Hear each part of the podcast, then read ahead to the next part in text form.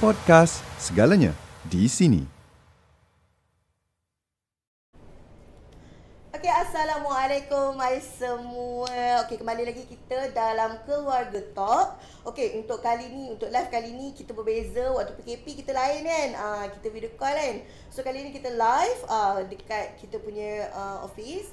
So, hari ni bersama saya kita ada uh, Dr. Haji Tengku Asmadi. Kira tu? Uh, doktor daripada MAP Training Sdn Bhd, betul? Betul betul. Okey, so doktor, hmm. uh, sihat hari ni? Alhamdulillah kalau tak sihat kan guard tadi tak bagi masuk. Oh, yelah cuba cek cek suhu kan.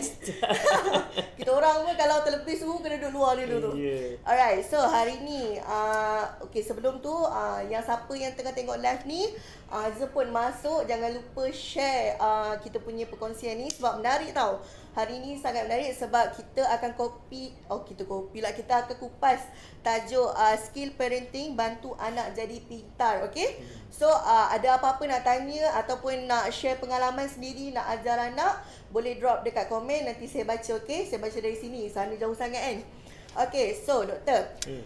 first kali saya tanya sebab kita punya tajuk skill parenting bantu anak pintar. Okey first kali apa itu anak pintar?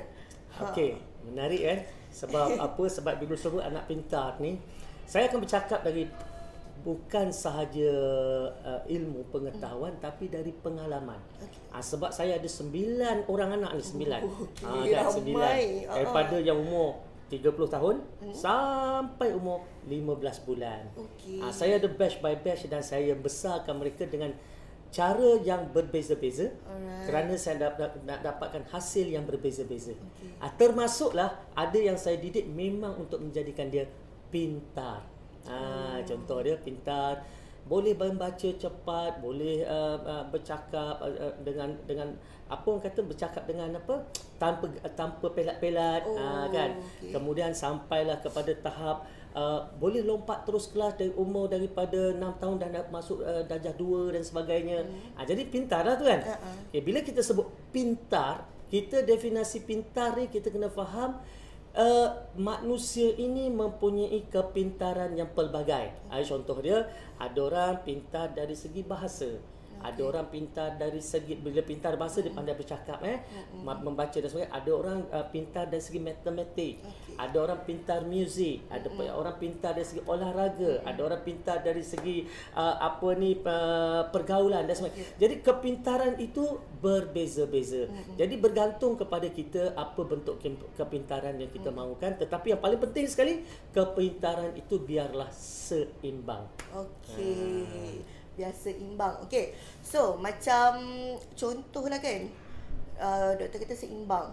Okey, contoh kalau macam uh, dia lebih kepada uh, kira-kira tapi kalau dia baca tu slow macam mana tu? Uh. Dia uh, sebenarnya kalau kita perhatikan ada adalah anak yang lambat boleh membaca. Jadi mm-hmm. daripada segi kepintaran bahasa dia lambat. Mm-hmm. Tetapi bukan bermakna bila kepintaran bahasa lambat, maka dia campur tolak dia juga lambat. Ah kan kita mm-hmm. boleh campur tolaknya tak perlu membaca sebenarnya. Mm-hmm. Kita ambil dua batang anak mancis misalnya okey dua campur dua jadi satu dua tiga empat. So dia pun faham yang tu. Itu kepintaran dari segi matematiknya dah ada mm-hmm. daripada awal. Mm-hmm. Mungkin bila kita kata uh, suruh dia membaca misalnya BA bar CA char sampai sudah-sudah lambat dia dapat misalnya tu kan. okay. Sebab ada perkara yang, yang misalnya anak-anak kita bila dia lambat sangat membaca kadang-kadang kita kena tengok juga. Mm-hmm. Sebab ada uh, setengah kes adalah masalah disleksia. Okay. Maknanya disleksia ni maknanya dia tak boleh nak dia melihat huruf ni lintang pukang terbalik mm-hmm. kadang-kadang bergelombang. Jadi mm-hmm. oleh sebab tu kita kena semak dia betul-betul lah kalau lambat sangat. Mm. Tetapi uh, biasanya uh, uh, kalau lambat taklah sampai ketinggalan sampai tak boleh membaca. Okay. Kalau tak boleh membaca tu buta huruf itu masalah lain. Okay. Uh, ya. Jadi oleh sebab tu uh, pada pada kita sebagai ibu bapa bila kita besarkan anak-anak kita kita kena faham apakah persediaan-persediaan daripada awal daripada dalam kandungan okay. untuk kita jadikan anak kita tu pintar. Okay. itu yang kita, saya, kita, saya nak kongsi-kongsikan hari ni. Alright. Okay. So, siapa yang baru masuk tu, uh, yang tertinggal, kita hari ni nak bincang pasal uh, bukan bincang lah kita nak ulaskan lah topik pasal skill parenting bantu anak jadi pintar. Jadi kalau yang tak sempat uh, tengok dari awal boleh share dulu, boleh share dengan kawan-kawan sebab uh, orang kata ilmu ni penting lah. Uh, sebab dia bukannya dia macam mana dia sebab dia masa depan anak-anak ah macam tu Betul. okey hmm. so macam doktor sendirilah tadi cakap uh, doktor ada pelbagai jenis uh, cara doktor ajar anak kan uh, hmm. ada yang macam fast track sangat tadi hmm. Hmm, ada yang uh, cara lain juga Ya, betul. so boleh tak uh, doktor uh, explain sikit lah macam sa- salah satu cara ke uh, yang Okey. doktor amalkan Saya saya saya, uh, saya uh, kongsikan uh, daripada untuk tip kepada ibu bapa kita kan. Hmm. Pertamanya sekali, kalau kita nak anak pintar daripada awal lagi daripada dalam kandungan lagi, hmm. Maka kita kena jaga beberapa perkara. Iaitu yang paling penting sekali pertama adalah pemakanan hmm. yang kita sebagai bukan kita lah, ibu kita ni masuk saya kan. yang mana ibu makan. Ha, ya? ha, yang ibu ni apa pemakanan-pemakanan yang patut dia lebihkan. Maka dia kena banyak pemakanan-pemakanan yang boleh membina otak ya. Sebab tu uh, bila dalam waktu dalam kandungan ni kita bagus makan pelbagai pemakanan sunnah ni. Okay. Yang banyak makan kismis, banyak makan kurma, banyak apa ni makan uh, misalnya minum susu kan. Okey. Jadi benda-benda macam ni pemakanan daripada awal sebab Uh, bila pemakanan-pemakanan untuk membina otak sebab anak tu tadi kan dia daripada uh, janin seketul hmm. daging bermula hmm. dia membesar kan. Jadi masa itulah pembentukan sel-sel otak apa semua berlaku. Jadi oleh sebab tu kita kena makan pemakanan-pemakanan yang membina sel-sel otak tu tadi. Ya kalau makan banyak buat uh, ke kacang ya benda-benda macam tu dia bagus untuk otak ibu dia bagus juga untuk otak bayi, tu tadi. Dan yang paling penting juga ibu kena jaga emosi Ah kan kena jaga Ya. emosi. Sepan, sepanjang mengandung ni kena jaga emosi. Okey. Kalau kita perhatikan emosi ibu sangat berkait rapat dengan anak yang dilahirkan. Okay. Ya, ya kalau kita lihat uh, ibu yang waktu dia mengandung dia banyak bersedih, dia hmm. banyak murung, dia banyak nak marah orang, dia banyak sakit hati. Jadi anak tu keluar pun tak tenteram jiwanya nanti. Okay. Ha, kan? Jadi ibu kena banyak bertenang dan hmm dalam masa mengandung kena banyak mendengar al-Quran. Kalau kita tak boleh baca al-Quran sekalipun, hmm. kita mendengar bacaan-bacaan ayat-ayat suci al-Quran sebab kandungan itu boleh mendengar. Oh, Ah ya, masa waktu dia membesar, kita tak sempat membaca tetapi biarlah kalau boleh uh, sekeliling rumah kita pasang kuat-kuat al-Quran. Hmm. Pasang kuat-kuat tau, bukannya letak kat telinga. Okay. Ini ini ramai salah faham ni. betul. Bila kata dengar al-Quran, dia ambil letak headset, dia, dia seorang dia dengar. Baby Hmm. tak dengar tu. Sebab dia eh, melalui telinga. Tapi kalau dia pasang kuat-kuat macam kita bercakap sekarang ni Ha-ha. kalau ada bayi bayi dapat mendengar suara saya. Ha tu dia. Jadi sebab tu biar kita pasang al-Quran kuat-kuat. Jangan kita main dengan muzik-muzik rancak-rancak kan. Yang mana bayangkan kalau kita tu uh, uh, uh, muzik rancak. Jadi tak begitu bagus. So tadi kita dah masuk uh, orang kata untuk bayi yang dalam kandungan, uh, untuk yang budak-budak. So uh, macam mana untuk yang sekolah rendah, sekolah menengah juga? Uh. Okey, uh, bila kita lihat hari ni, uh, dululah dulu Hmm? budak masuk belajar satu nak belajar ABC 1 2 3. Mm-mm. Tetapi sekarang dah berubah tau. Yang mana budak masuk dah pandai itu semua. Jadi kalau kita tak rebut peluang hantar anak ke uh, tadika masa dia umur 45 dan tahun, 45 tahun, maka ketika itu bila dia masuk sekolah rendah, dia tertinggal. Ah, Dia tertinggal berbanding rakan-rakan dia. Ini akan menyebabkan dia rasa macam rendah diri, malu dan sebagainya. Jadi sebab itulah kepada ibu bapa mulakan dengan tadika. Sebelum dia masuk sekolah rendah mulakan dengan tadika. Sekurang-kurangnya asas dia untuk membaca, mengira sekurang-kurangnya dah ada. Jadi bila dia dah masuk sekolah rendah kita dengan anak-anak kita kena faham bila kita nak anak-anak kita ni pintar dia kena kalau dalam belajar misalnya dia kena didedahkan dengan banyak bahan-bahan pembacaan. Kita kena anak kita ni rajin membaca dan hari ini zaman uh, sosial media, zaman internet uh, berikan anak kita pendedahan melihat uh, YouTube YouTube. Misalnya kan- kadang-kadang uh, kita nak anak kita pandai bahasa Inggeris. Okey. Bila kita nak anak kita pandai bahasa Inggeris, dia kena ada pendedahan dengan bahasa itu. Tetapi anak kita tu sendiri dia kenalah selalu mendengar. Uh-huh. Jadi oleh sebab itu berikan dia YouTube sekarang ni banyak dalam bahasa Inggeris kan. Okay. Biar dia mainkan uh-huh. apa ni lagu-lagu uh-huh. menyanyi bahasa Inggeris kemudian dia dengar cerita bahasa Inggeris dia ada uh-huh program-program dalam bahasa Inggeris saya teringat macam contoh anak saya hmm. yang umurnya sekarang 6 tahun bulan depan baru masuk 7 tahun uh-huh. daripada umur dia 4 tahun dia sangat minat ada satu tentang uh, rancangan di YouTube yang mana toy review tau Oh, ah, okay. ada rancangan toy review yang mana dia suka tengok uh, budak ini dengan ayah dia review toy. Jadi bila review toy, maka dia banyak berkomunikasi dan dia banyak bercerita dan anak saya dia selalu dia engage sangat obses dengan benda tu. Okay. Tetapi apa yang berlaku bahasa Inggeris ni sangat bagus. Okay. Uh, kan sebab dia dengar hari-hari. Uh-huh. Hari-hari. Jadi bila dia dengar hari-hari, macam orang bercakap dengan dia hari-hari, uh-huh. jadi dia menguasai bahasa Inggeris tu dengan bagus. Okay. Jadi ini adalah cara untuk meningkatkan bahasa Inggeris kita berikan dia pendedahan mm-hmm. awal jadi uh, bila begitu maka anak kita kita dapat lihat dia lebih ke depan dan begitu juga bila matematik kadang-kadang uh, kita kita bergerak-bergerak kita kena sentiasa tanya dia dalam kereta mm-hmm. ke berjalan kita tanya dia kan mm-hmm. okey ini kalau dapat dua ni campur dengan tiga jadi berapa ah mula-mula dia kira pakai jari okay. ah mula-mula lah kan tapi lepas uh. pada tu kita kita kata jari-jari ni uh, uh, masih belum pandai mengira kena okay. duduk, duduk dalam otak. Oh. Uh, dan untuk anak tu pintar, okay. kita jangan cakap macam ni. 2 campur 3 berapa? Dia jawab apa? 5. Okay. Uh, kan? 6 campur uh, 3 berapa? Dia akan jawab 9. Okay. Kita akan kita tanya macam ni untuk anak pintar. Berapa campur berapa jadi 6?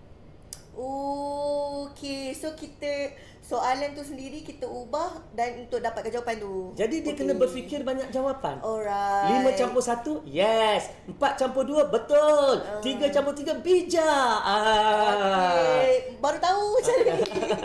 macam saya sendiri baru tahu. Okey, uh. bagus. Boleh okay. amalkan. Uh. Uh. Jadi bila kita buat macam tu, kita membuka peluang untuk dia berfikir. Okay. Sebab kita kena faham, kalau dia anak pintar, dia masuk sekolah rendah, uh-huh. nanti soalan-soalan dia ada soalan-soalan berbentuk kebat. Kemah- kemahiran berfikir aras tinggi. tinggi. Yang mana dia perlu berfikir di luar kotak dan soalan-soalan itu memerlukan dia mengaitkan satu perkara dengan perkara yang lain. Mm-hmm. jadi kita bila kita dah latih dia berfikir untuk kaitkan satu perkara dengan perkara yang lain mm-hmm. maka dia dah biasa dengan keadaan sebegitu okay. jadi kita kena banyak latihan anak kita sebegitu rupa. Okey. Kira macam wow Baru tahulah pasal matematik tu. Nah. Kau mesti tak pernah fikir benda tu. Kan ada orang dah tahu pasal ni sebelum ni. Okay, so macam tadi macam seronok kan nak tahu pula teknik-teknik apa uh, nak rangsang minda anak kan. Hmm. Okay, macam tadi uh, saya bagi tahu balik uh, matematik. Lepas tu uh, bahasa cara Inggeris. Uh, bahasa Inggeris, hmm. mengawal bahasa Inggeris. Hmm. Jadi macam uh, untuk kuasai satu bahasa kan, macam uh, doktor sendiri uh, tadi cakap uh, dengan lagu. Dengan lagu. Ada orang uh, macam tengok movie pun ya juga kan. Yeah. Uh, jadi uh, selain tu ada lagi ke teknik lain yang boleh diamalkan uh, yang boleh dipraktikkan lah oleh ibu bapa kat luar sana untuk anak-anak. Kita kena dalam dalam kita anak di sekolah rendah kita masih lagi bercakap dengan sekolah rendah. Hmm. Okey. Saya ada anak uh, yang mana daripada dia darjah 2, hmm. darjah 2 eh. Saya telah pun aim dia, aim dia tahu. Okay. Sasarkan dia masa dia darjah 6 dia mesti jadi pertama sekali straight A dalam UPSR dan saya nak nak straight A yang terbaik sebab okay. saya nak minta dia saya ramai anak saya nak seorang sekurang-kurangnya mesti ada masuk college Tengku Kursiah Okay. Ah, one of the best school kan. Hmm. Kan Kena, jangan tanya saya kenapa Kolej Tengku Kursa. Saya pun tak tahu kenapa tapi saya fall in love dengan sekolah tu kan. saya kata kalau lah ada anak saya seorang uh-huh. ke situ. Dan saya aim anak yang ini. Okay. Aim tahu uh-huh. darjah darjah 2 saya dah aim. Okay. Dan untuk ke sana kan budak-budak ni kan dia kena seimbang uh-huh. dari segi pelajaran, akademi, uh-huh. olahraga, kepimpinan, uh-huh. wakil sekolah sampai. Uh-huh. Jadi daripada kecil kita kena dedahkan dia dengan pelbagai aktiviti juga. Okay. Jangan hanya akademik, jangan kerana dia pandai pandai mengira saja, pandai membaca saja jangan.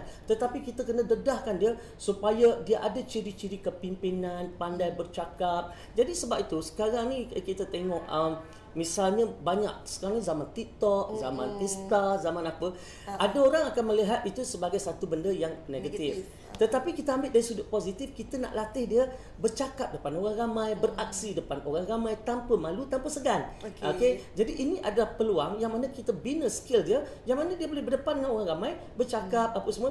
Jadi daripada kecil lagi dia sudah ada, dia ada uh, dia post dekat YouTube. Tak banyak pun tak apa untuk latih dia Okey. kan? Untuk dia share Ha. kan? Bayangkan masa mak dia ni uh, business. Jadi Ha. kita bagi dia lipstick. Okey share. So umur masa dia darjah 3 darjah 4 oh dia bercakap bahasa Inggeris dia dia share uh, about the lipstick apa semua kan? How to Okey. use the lipstick apa. Jadi benda-benda macam tu sebenarnya kita memberikan dia skill. Skill berkomunikasi depan orang ramai. Baik kesan dia anak ni bila kita pastikan. Dan satu lagi dari segi strategi belajar. Okey. bila daripada sekolah rendah kita dah kena ajar anak kita strategi belajar. Sebab apa? Sebab anak yang ini seorang ni tak ada tuition langsung. Langsung tak ada tuition. Tapi saya ajar dia saya beritahu dia supaya belajar cara untuk fokus dalam kelas cara untuk ambil nota. Alam- jadi benda-benda macam ni menyebabkan dia boleh belajar sendiri Okay, so uh, dia just fokus eh dalam kelas memang amazing lah sebab tak ada tuition, tak ada apa, just fokus. Hmm. Kiranya dia sendirilah yang uh, usaha kiranya untuk apa nak achieve benda tu sampai dia boleh masuk sekolah yang hebat gila tu. Hmm, saya pun kalah. Okay. okay, so uh, selamat datang yang baru masuk tu. Hai. Okay, uh, nak say hi kat siapa-siapa ke? Okay, yang baru masuk dia tengok eh. Okay, Siti Ramlah, hai. Oh, ni apa? Nik Fatin, Nik Mahmud pun ada. Hai. Selamat masuk. Uh, yang mana yang terlepas tu boleh share video ni. Uh, nanti kita tengok balik banyak sangat dah doktor cakap tadi uh, in, apa orang kata info-info yang berguna. Okay, so kita ada soalan daripada uh, kita punya penonton sekarang ni uh, iaitu dari jap eh. Okey dari Wan Amalia. Okey. Dia cakap uh, dia tanya kan tadi ustaz uh, awal eh ustaz tak dah. Doktor. Sebab tadi uh, kan dengar apa mengaji apa semua tadi kan. Saya dah tersasul lah eh. Okey. So, uh, soalan dia tadi uh, doktor cakap ada pasal pemakanan waktu Hmm. dalam kandungan kan. So, uh, untuk pemakanan uh, waktu dia orang dah besar ni uh, adakah uh, makanan mempengaruhi juga? Okey. Saya memang haramkan sebenarnya anak saya yang kecil-kecil ni untuk makan makanan-makanan junk food, makan makanan minum air-air yang bergas. Okey, saya tak galakkan. Saya lebih suka mereka minum banyak air kosong dan uh, air susu dan um, apa yang penting juga pemakanan banyak makan. Budak-budak ni susah nak makan sayur. Um, sayur cukup susah kan. Memang sayur-sayuran bagus tapi budak-budak susah nak makan sayur tapi kita berikan suplemen-suplemen yang boleh uh, memberikan vitamin dan nutrisi untuk menggantikan sayur ikan itu. Okey dan apa yang penting juga buah-buahan misalnya uh, seperti saya kata awal ni macam kurma ke kacang apa semua tu memang kita berikanlah kita berikan dan ke, ke, yang paling penting juga uh, dia ni kalau kalau dia nak belajar Hmm. bila dia nak belajar dan sebagainya maka kita uh, berilah dia uh, contohnya kalau uh, pemakanan atau makanan ya suplemen-suplemen yang boleh bantu boost otak dia. Uh, Okey. banyak sebenarnya tapi uh, sebab tak, uh, dia, dia orang bukan sponsor rancangan kita kita sebut kan. Oops. Okay. Alright. Okay, so uh, yang tu je lah. Kira uh, macam junk food apa semua tu dielakkan lah sebenarnya untuk orang kata untuk kepintaran orang kan. Okay, so next. Uh, yang ada yang tengah tengok live ni, uh, kalau ada soalan drop je ataupun nak cakap pengalaman sendiri, boleh drop dekat komen. Nanti saya baca dari sini, okay? So, ada orang share pengalaman dia. Okey, uh, dia kata anak dia waktu kecil, waktu umur 2 tahun kan, uh, kan macam doktor uh, sendiri tadi cakap macam cara macam dia sendiri uh, dia bagi flash card tu. Okey. Uh, kiranya uh, dia bagi tengok gambar, dia kata saya baca kat sini tau. Okey, dia kata uh, dia bagi flash uh, flash card, uh, dia kata bagi tahu gambar, sambil tu dia tunjuk huruf. Uh, lepas tu ada lagi orang kata uh, dia ada orang ajar tengok uh, macam cara mewarna. Uh, macam uh, doktor sendiri cakap tadi mengira kan. Ada juga cakap dia mengira tapi dia kira apa yang ada depan mata. Macam tadi doktor kata uh, kira 2 tambah 4 apa semua kan contoh kan. Macam ni macam uh, dua bunga macam tu. Uh, Dia dia kalau waktu kalau yang tadi tu itu sebelum sebelum tadika sebelum Oh. apa sebelum sekolah kan. Ha, ha, ha, ha. Sebab apa bila kita kata mewarna, Ha, ha. melakar itu per- ada dua benda tu. Pertama untuk dia mengenal warna adalah satu, untuk Hmm. dia pandai blend color dua dan dia untuk dia kontrol pensel dan sebagainya. Hmm. Ha, itu untuk kita biarkan dia psikomotor dia tu kan jadi dia boleh kontrol dan uh, yang yang kalau kita tengok flashcard hmm? waktu dia belum uh, apa ni uh, pandai membaca menulis semua elok pakai flashcard hmm. tetapi bila dia dah masuk sekolah rendah hmm?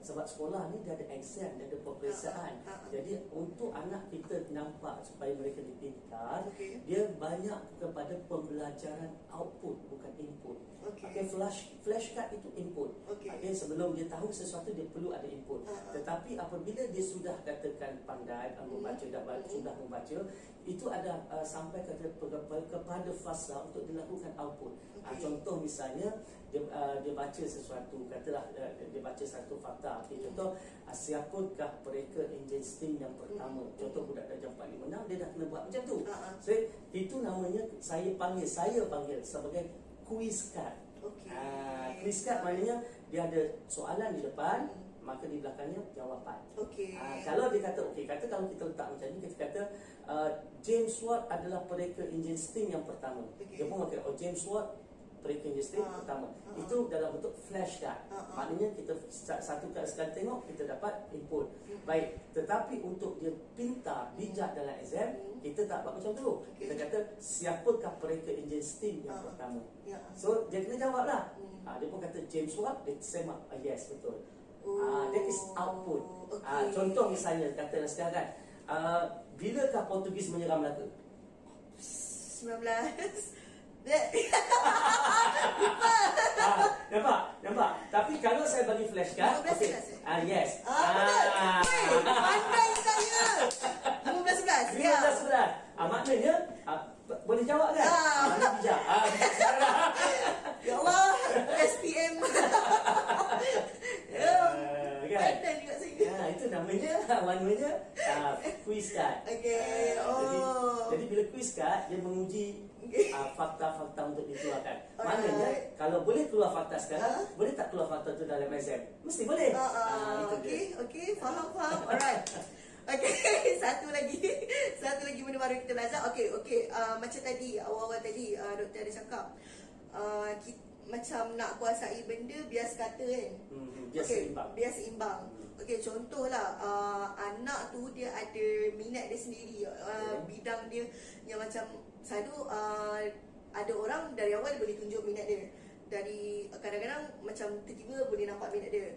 Macam tiba-tiba boleh nampak kuasai kan? Okay, so yang macam anak yang orang kata uh, saya bagi contoh satu benda bidang contoh dia dia minat sains. Hmm. okey dia contoh dia dia boleh hafal lah uh, orang kata uh, sains punya uh, fakta-fakta saintifik apa semua nama dia exactly dia boleh sebut apa semua so adakah kita perlu cenderung untuk uh, biar dia more tu bidang tu uh, kita cenderung dia terus ataupun kita bagi relax-relax uh, macam ni Okey, kita uh, kalau kita tengok sebenarnya uh, anak ni proses belajar dan menguasai pembelajaran. Hmm.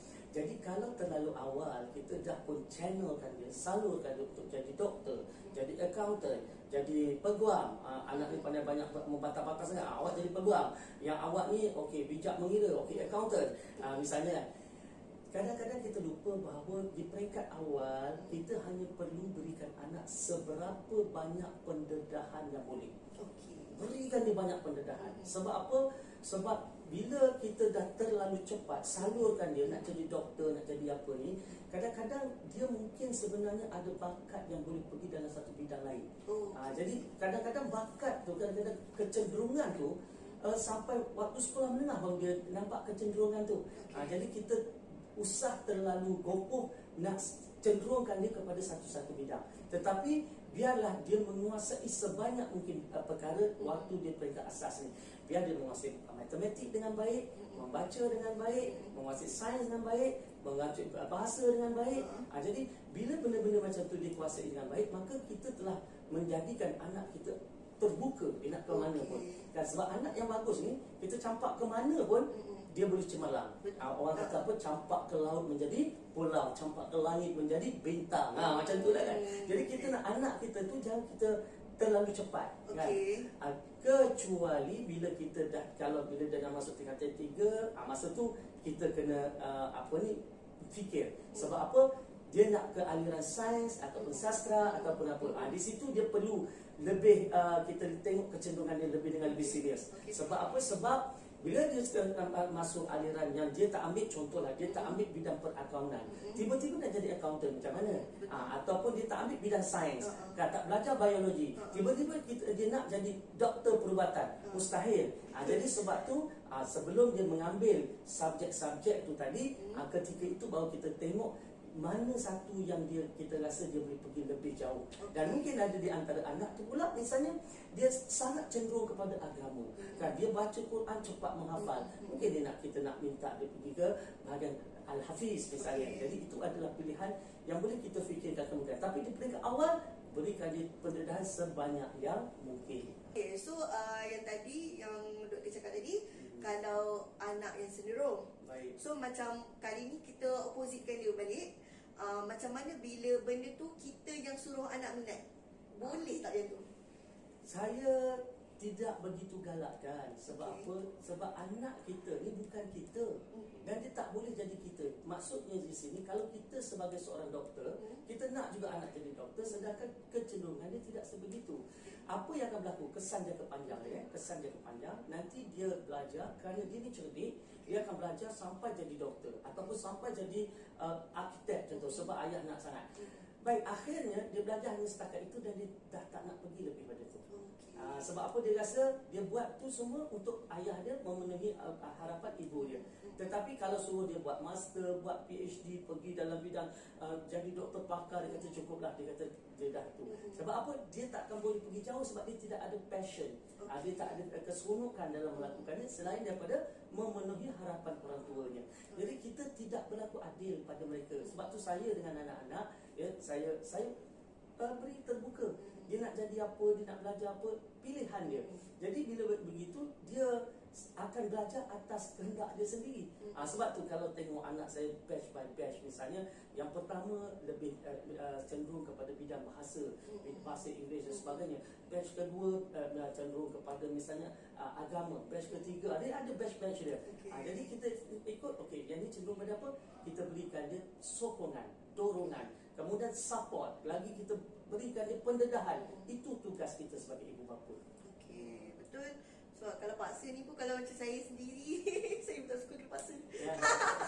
okay, so uh, sebab uh, dia sebab dia cenderung ni akan terjadi macam saya uh, sebab saya rasa sebab saya pun muda lagi kan Saya baru je mencecah Macam sebelum-sebelum ni SPM apa semua Masuk U apa semua kan So uh, terdekat lah dengan buat keputusan tu Jadi macam ada parents uh, Macam lepas SPM tu Ada yang suruh ambil kos ni lah Ambil kos ni lah Ambil kos ni uh, Kan uh, uh, Itu baru macam uh, uh, Dia, lah. dia dia boleh boleh beri pandangan. Ah. bukan maknanya tak boleh langsung. Ibu bapa boleh beri pandangan. Hmm. sebab apa? Sebab kita orang yang dah dulu makan garam. Hmm. dan kita mungkin mempunyai info-info yang anak kita tidak punya. Ah, ah, ah. jadi oleh sebab itu kita berikan info-info kepada dia untuk dia berfikir dan pertimbangkan dan buat pilihan.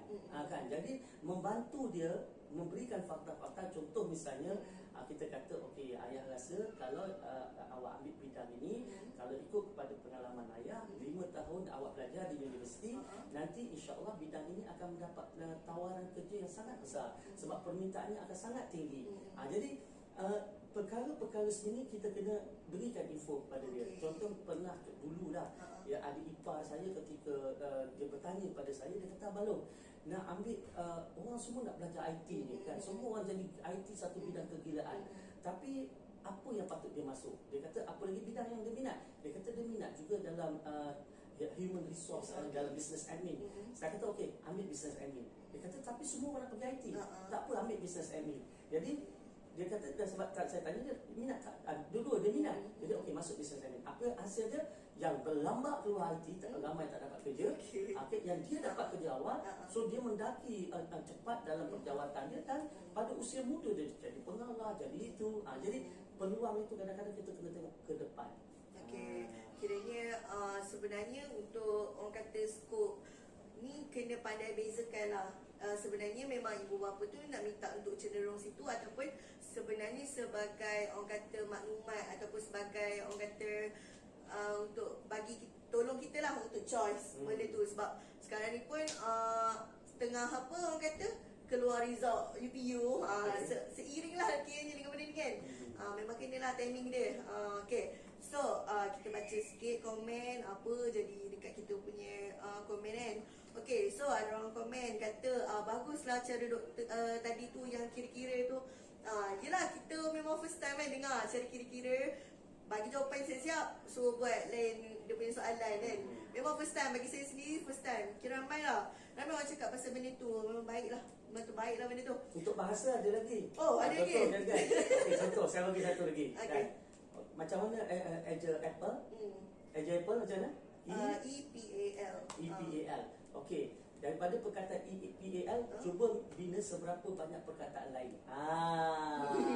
Contohnya ialah L A P. Ah, lah. Ah, kan? Ah, ah, Jadi ah. contohlah maknanya Okey. tadi kita beri katakan satu perkataan dia. Ah, ah. Okey, apa lagi perkataan-perkataan lain yang uh, boleh dibina dari huruf-huruf yang ada? Okay, so macam ni kan, Ha. uh, contoh yang Apple tadi, adakah dia secara verbal ataupun secara menulis? Secara ver- verbal kalau dia dah boleh uh, mengeja mak dalam tu kalau nak menulis pun boleh verbal pun boleh. Tetapi apa yang kita nak supaya dia berfikir.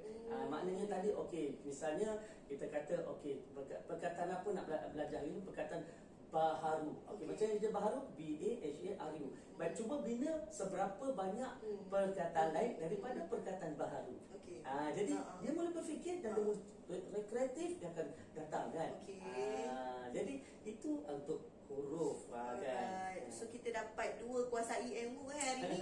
Kita dapat huruf, kita dapat uh, matematik. Uh, so uh, yang ibu bapa kat luar sana take note benda ni uh, untuk anak-anak yang uh, orang kata sekarang ni uh, dekat rumah kan uh, nanti balik nanti bolehlah ajar anak-anak kita sebelum keluar pergi kerja uh, bagi tas tu. Balik kita semak uh, boleh juga kan macam tu. Sementara sekolah tak masuk lagi kan. Okey okay. so uh, praktikan kat rumah okey? And uh, ada orang tanya dekat komen Hmm. uh, kan tadi uh, doktor cakap yang anak doktor yang seorang tu eh uh, betul lah. Betul. uh, tak pergi tuition kan yang boleh kuasai tu kan. Okey. So topik tuition tu sendiri. Uh, macam tuition ni sebenarnya wajar ke kita hantar anak pergi tuition dan waktu umur berapa sebenarnya anak boleh pergi tuition? Sebab hmm. sekarang ni ada yang anak tak masuk darjah satu pun dah masuk tuition. Uh, so macam doktor sendiri. Tak perlu sebenarnya kita kita janganlah terlalu awal nak carikan tuition untuk anak ni. Kita sebab kadang-kadang saya kesian tau kesian anak. Bangun pagi pergi sekolah balik sekolah pergi kelas agama balik kelas agama malam ada tuition Habis mana masa dia untuk diri dia? Mhm. Jadi saya saya kan saya kata tadi biarlah anak kita ni hidup dia berkembang dengan seimbang. Mhm. Takkan kita nak anak kita akademik sahaja. Mana ke, ke, ke kebijaksanaan dia ke, ke apa kata pandai dia pintar dia dalam uh, sukan misalnya. Ah. Mana pintar dia dalam bergaul. Jadi oleh sebab itu kita kena kena pelbagaikan. Jadi oleh sebab itu Darjah satu, darjah dua, darjah tiga tak payah tuition dah. Kementerian sekarang pun tak buat exam untuk darjah satu, dua, tiga. Nak tuition kan apa? Kan? Bila dia mula darjah empat, saya uh, tengok kalau perlu sangat, masa dia dah mula naik darjah lima, naik darjah enam, kalau dia ada subjek yang lemah. Kalau katakan dia okey, buat apa kita hantar tuition hanya kerana kita nak A yang 100%. ha kan? Padahal anak kita dah 80 lebih dah, 90 dah kan. Tak perlu dah tuition. Tapi kerana mak ni, ayah ni nak anak yang perfect sangat, dia nak 100% hantar tuition lagi. Baik, tak perlu sampai sebegitu. Kita hantar dia tuition untuk uh, mata pelajaran atau subjek yang dia memang perlu ditolong. Uh, yang tak perlu tolong tak payah. Contoh misalnya anak saya yang tak hantar tuition tu, bukan saya tak nak hantar tuition. Saya tengok 3 bulan pertama masa dia darjah 6. Tengok exam dia, tengok keputusan dia, perlu tak dia tuition. Kemudian tanya dia pula. Okey. Saya kata, okey adik, adik rasa perlu tuition ataupun tidak. Ah kan? Dia sendiri kata tak perlulah dia kata. Ah kan dia rasa dia boleh cope. Jadi kita tengok result dia okey, semua A dari darjah daripada dia darjah 4 sampai dia darjah 6 dapat nombor 1 2 1 2 1 2 dan semua A dan tak pernah tak dapat straight A. Oh. Jadi bila kita fikir macam nak nak tuition macam tak perlu lah tuition. Ah jadi kita kita jimatlah duit di kita tu. Jadi sebab tu Jangan kita beri uh, kerana nakkan semua A, maka tak tuition. Tapi kenapa dia boleh macam tu? Macam saya kata awal-awal tadi, Uh-huh. saya ajar dia macam mana fokus dalam kelas, ajar, ajar dia cara ambil nota, ajar dia tentang output learning, uh, kemudian berikan dia uh, peluang banyak soalan-soalan. Daripada kecil kita dah biar dia berfikir. Jadi benda-benda macam ni membantu dia dalam menjadi pelajar pintar. Okay, so mm, dah uh, doktor cakap macam tu, rasanya uh, apa-apa pun sebenarnya kena back to ibu bapa balik Betul, kan. betul. Uh, sebab macam tadi poin doktor kata uh, tanya balik anak apa yang nak belajar kalau nak belajar lagi extra untuk tuition kan. Okay, sekarang ni kita masuk topik ibu bapa banyak tadi kita bagi untuk anak-anak kan. Uh, sekarang kita ibu bapa pula punya part. Okay, so macam uh, okay sekarang ni kita tahu ibu bapa uh, kebanyakannya lah dua-dua bekerja. Okay. So sampaikan uh, selalu kalau kita balik rumah dah penat kan. Uh, nanti tanyalah anak dah buat kerja sekolah belum? Uh, uh, waktu tu dah kita suruh anak buat kerja sekolah tapi kita sendiri tak tengok anak buat kerja sekolah tu. Uh, macam tak ada masa lah And kadang-kadang kalau anak tanya soalan pun Sebenarnya soalan tu kita boleh jawab Tapi sebabkan kita ni penat Kita ni tak boleh nak jawab uh, So kita macam abaikan anak-anak. So macam mana untuk uh, ibu bapa tu sendiri nak nak memotivasikan diri sendiri untuk orang kata tengok anak belajar. Ha. Baik. Kita dalam dalam dalam kita membesarkan anak-anak kita, kita kena ada sasaran, kita kena ada matlamat. Ya se- sebab tu pada, saya, pada saya melihat perkembangan anak-anak yang membesar depan mata kita dan mencapai satu-satu pencapaian itu adalah satu kepuasan. Ah, okay, kepuasan. Sebab apa? Sebab saya tahu okey bila saya spend masa dengan anak, saya saya akan buka, saya tengok apa okey apa kerja-kerja sekolah anak. Mana yang tak siap? Kenapa tak siap? Kalau kalau tak siap kadang-kadang okey kita juga kena ajar anak cara untuk bersedia menyoal cikgu. Okey. Okey sebab tu saya selalu kata okey kalau tak faham kadang ibu bapa sekarang Mm-mm. anak belajar kita pun tak tahu macam mana nak ajar Ha-ha. sebab subjek mereka sangat susah tinggi peringkat anak ni. Saya sendiri pun kadang-kadang nak jawab cuba ta- jawab soalan bahasa Melayu anak kalau boleh dapat ha- 100% betul. Ha, tak boleh. Jadi oleh sebab itu kita ajar uh, anak kita okey mana yang tak faham tulis kat dalam satu Ha-ha. uh, sebab satu senarai sediakan untuk bertanya dengan cikgu besok. Sebab salah satu perkara yang anak kita tidak lakukan perkara yang dia tak faham dia kata okey nanti aku tanya. Tak faham nanti aku baca. Tak faham nanti aku tengok. Tetapi esok dia dah lupa apa yang dia faham. Okey. Ah, jadi dia tak dia tak selesaikan masalah dia. Ha. jadi skill menyelesaikan masalah itu juga kita kena beritahu anak kita Okey. jadi dia kena ada satu buku Ha. yang dia tulis perkara-perkara tak faham Okey. untuk dia bawa dengan dia nanti dia jumpa cikgu sekolah Hmm. dia jumpa kawan dalam perbincangan dia pergi tuition dia boleh tanya cikgu semalam saya baca ah, ini perkara saya tak faham satu dua tiga empat Okey. jadi selesai perkara tu Alright. jadi ini adalah strategi ataupun pengurusan untuk dia belajar belajar ni bukan nak kena otak tu pintar sangat Betul. tetapi kena cara tu kena betul Ha-ha. bila cara betul belakang palang kalau diasah lagi kan tajam Ah. Pandai lagi saya. Pandai lah saya hari ni. Okey. Dalam perasaan sendiri. Okey, uh, saya ada terbaca. Saya ada pengalaman sendiri lah kawan saya pernah post. Uh, macam dia sendiri uh, kat rumah dia um, ayah dia tak bagi tengok TV. hmm. Uh, kat rumah dia tak ada TV untuk dia fokus belajar. baik Jadi uh, macam mana cara tu uh, uh, kira macam agak-agak berkesan ke sebenarnya doktor yang sebenarnya ni saya nak beritahu lah Okey. TV tak bersalah, alat ini pun tak bersalah, semua benda tak bersalah. Okey. Yang bersalah adalah siapa yang menggunakannya. Okey. Saya berikan anak saya, dia nak tengok TV ke? Boleh, tapi pilihlah channel-channel yang boleh menambah info pada dia. Hmm. Yang boleh menambah maklumat. Kita tak nak lahirkan anak yang mana bagaikan katak di bawah tempurung. Esok kawan-kawan bersemang satu kisah di tengah-tengah. Apa benda ya? Jadi bila dia bila dia jadi tertinggal, apa kesan kepada kebijaksanaan dia? Ke, ke apa dia punya uh, pintar lain iaitu pintar bergaul kan maka dia akan jadi tertinggal jadi bila tertinggal dia tak boleh masuk dalam geng tak boleh masuk cerita bila tak boleh masuk cerita ah, maka tertinggal lah Ah, kan? Jadi oleh sebab itu dia muka mula, mula rasa disisihkan. Jadi oleh sebab itu anak kena tahu apa yang berlaku. Kan? Orang bercakap tentang COVID, yang PM uh, umum tentang apa, uh, Dr. Nur Hisham umum tentang apa, dia pun tengah Eh, iya ke? Ada ke berapa berapa lagi kematian dia tak tahu apa-apa. Tak boleh. Jadi anak kita kena tahu. Jadi info-info tu datang daripada TV, datang daripada uh, handphone, uh, gadget. uh, gadget. Ah, ah. Jadi oleh sebab tu saya berikan anak saya gadget apa semua. Seusia kecil saya bagikan. Kan sebab apa? Masing-masing ada gadgetnya. Tetapi kita yang kena kawal. Betul. Ah, jangan kita berikan dia 24 jam pegang benda tu. Kena pastikan um, uh, uh, dia ada baca Qurannya, kena pastikan belajarnya ada, solatnya terjaga, interaksi dengan adik-beradik wujud. Waktu makan jangan diletak kat meja misalnya. Jadi bila kita ada macam tu maka insya-Allah takkan um, uh, takkan uh, menyebabkan anak kita rosak. Alright, okay. So rasanya macam uh, tak adalah pelik sangat kan? Bukan macam uh, kata sebenarnya dia masing-masing bagi saya dia ada pro and cons. Betul, Ah, betul. Dia sebenarnya yang the main is adalah ibu bapa. Cari ibu bapa tu nak kontrol anak-anak.